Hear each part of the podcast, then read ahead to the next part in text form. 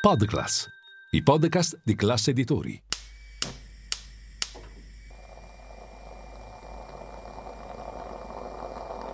Buongiorno dal gruppo Classe Editori. Io sono Massimo Brugnone.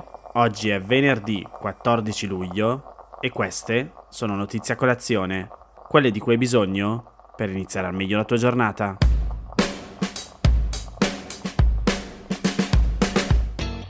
Un'informazione di servizio prima di partire con le notizie di oggi. Settimana prossima sarò a Lampedusa, sia in ferie sia per registrare un po' di voci per l'idea di podcast di cui vi avevo accennato qualche settimana fa.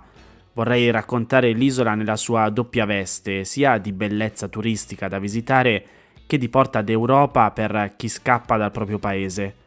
Non vi abbandono del tutto però, ho registrato 5 puntate per così dire fredde di approfondimento di singoli argomenti, uno per ogni giorno di assenza con un ospite con il quale faccio una chiacchierata proprio sull'argomento scelto.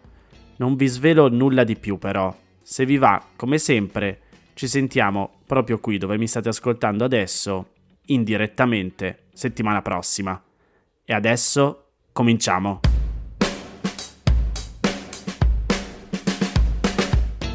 Questa di sicuro l'avete vista circolare ieri. I capigruppo alla Camera si sono aumentati lo stipendio di circa 1300 euro netti.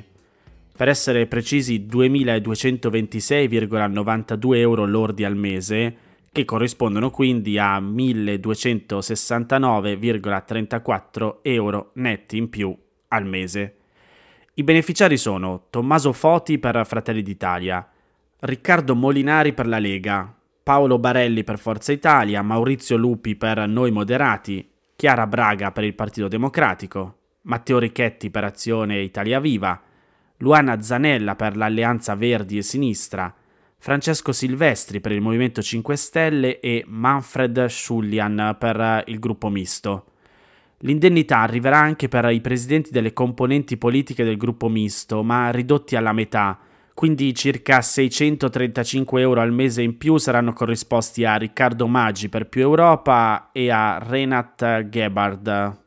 Spero si pronunci così per il Sud Tirol Volkspartei, che per statuto rappresenta gli interessi dei gruppi linguistici tedesco e ladino dell'Alto Adige.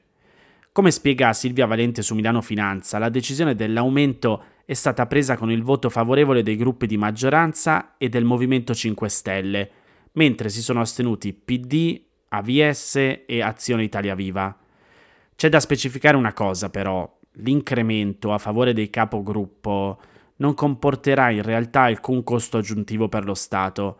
Per il 2023 la differenza sarà a carico dei bilanci dei singoli gruppi parlamentari, dal 2024 l'indennità aggiuntiva sarà invece erogata direttamente da Montecitorio, ma le risorse necessarie saranno prelevate dal contributo concesso ai gruppi parlamentari e quindi l'operazione è a spesa invariata.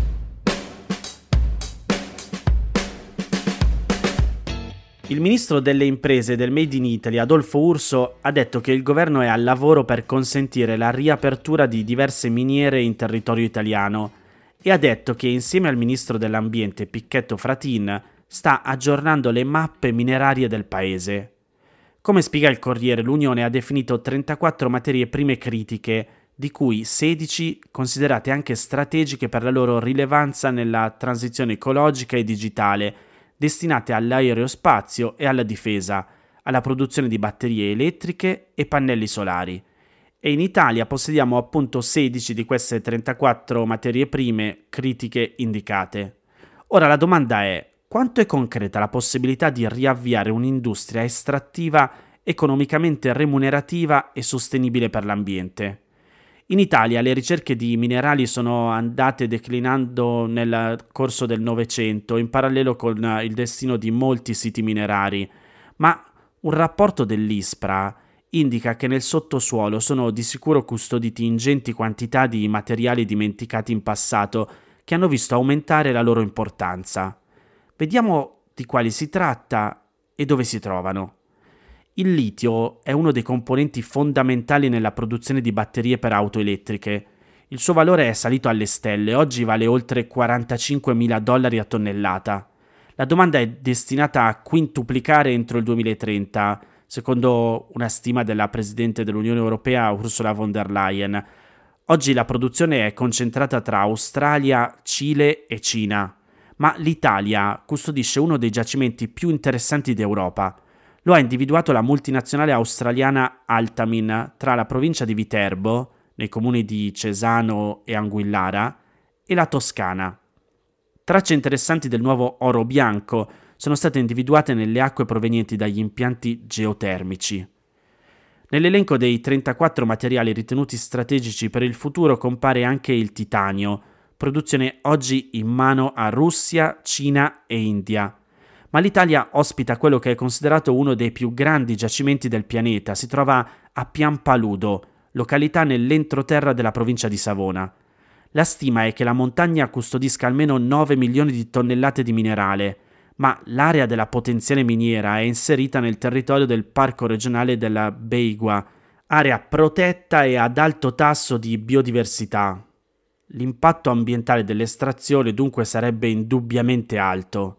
Test di ricerca erano stati autorizzati dalla Regione Liguria nel 2021, ma il TAR ha successivamente bloccato questi sondaggi. Fin dal Settecento è nota la presenza di minerali di cobalto nella zona delle valli di Lanzo, in provincia di Torino. Per secoli è stato usato come colorante blu nell'industria della ceramica, ma poi è caduto in disuso. Il cobalto è però tornato in auge come componente per le batterie di una serie di dispositivi digitali e l'industria del settore è tornata ad affacciarsi nelle Alpi piemontesi, sempre gli australiani di Altamin. La zona interessata è quella di Punta Corna. Le prime prospezioni parlano di una concentrazione tra le più alte al mondo, ma anche in questo caso l'interrogativo è se gli scavi siano compatibili con la protezione della natura, con l'economia della montagna e con l'ecosistema.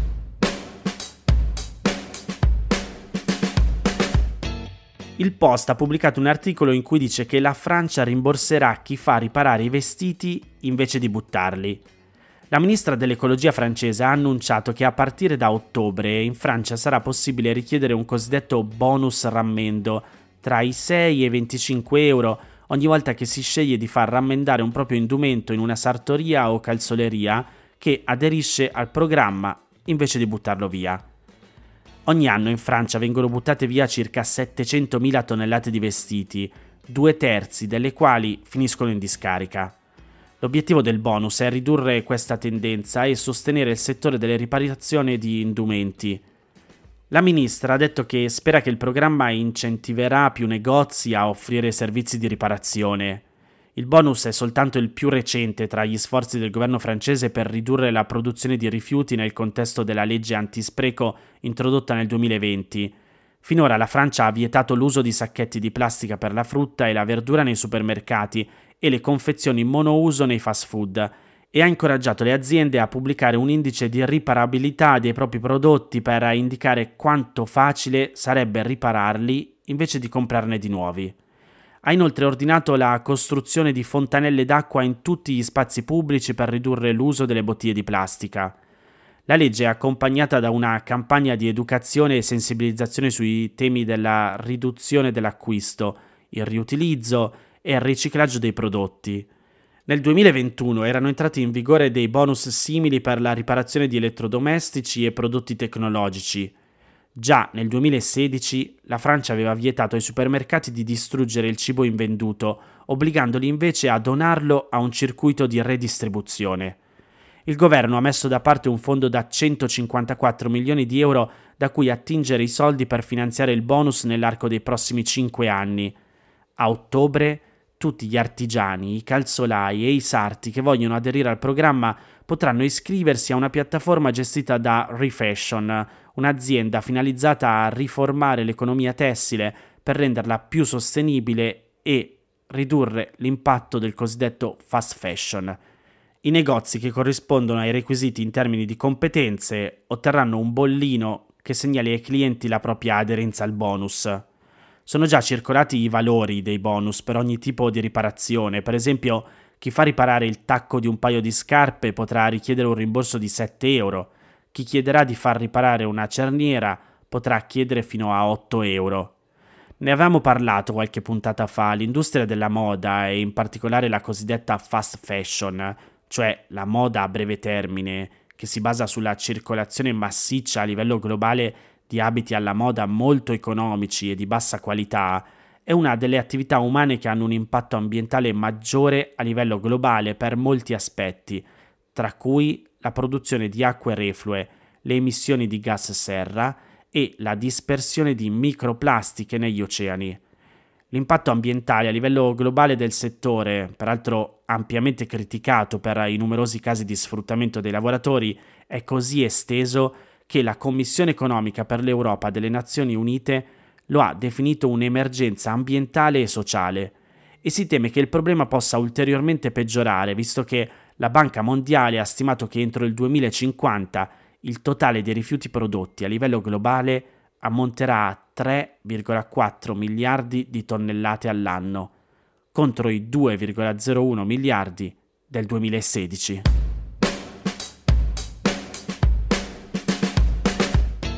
Queste erano le notizie a colazione di oggi. Se volete suggerirmi alcune notizie o mandarmi i vostri commenti su quelle trattate potete scrivermi all'indirizzo notiziacolazione.it. Se volete rimanere aggiornati c'è il canale Telegram di Notizia Colazione. Nel sommario della puntata trovate il link per gli altri podcast del gruppo Classe Editori. Io vi aspetto lunedì per iniziare insieme una nuova giornata. Un saluto da Massimo Brugnone.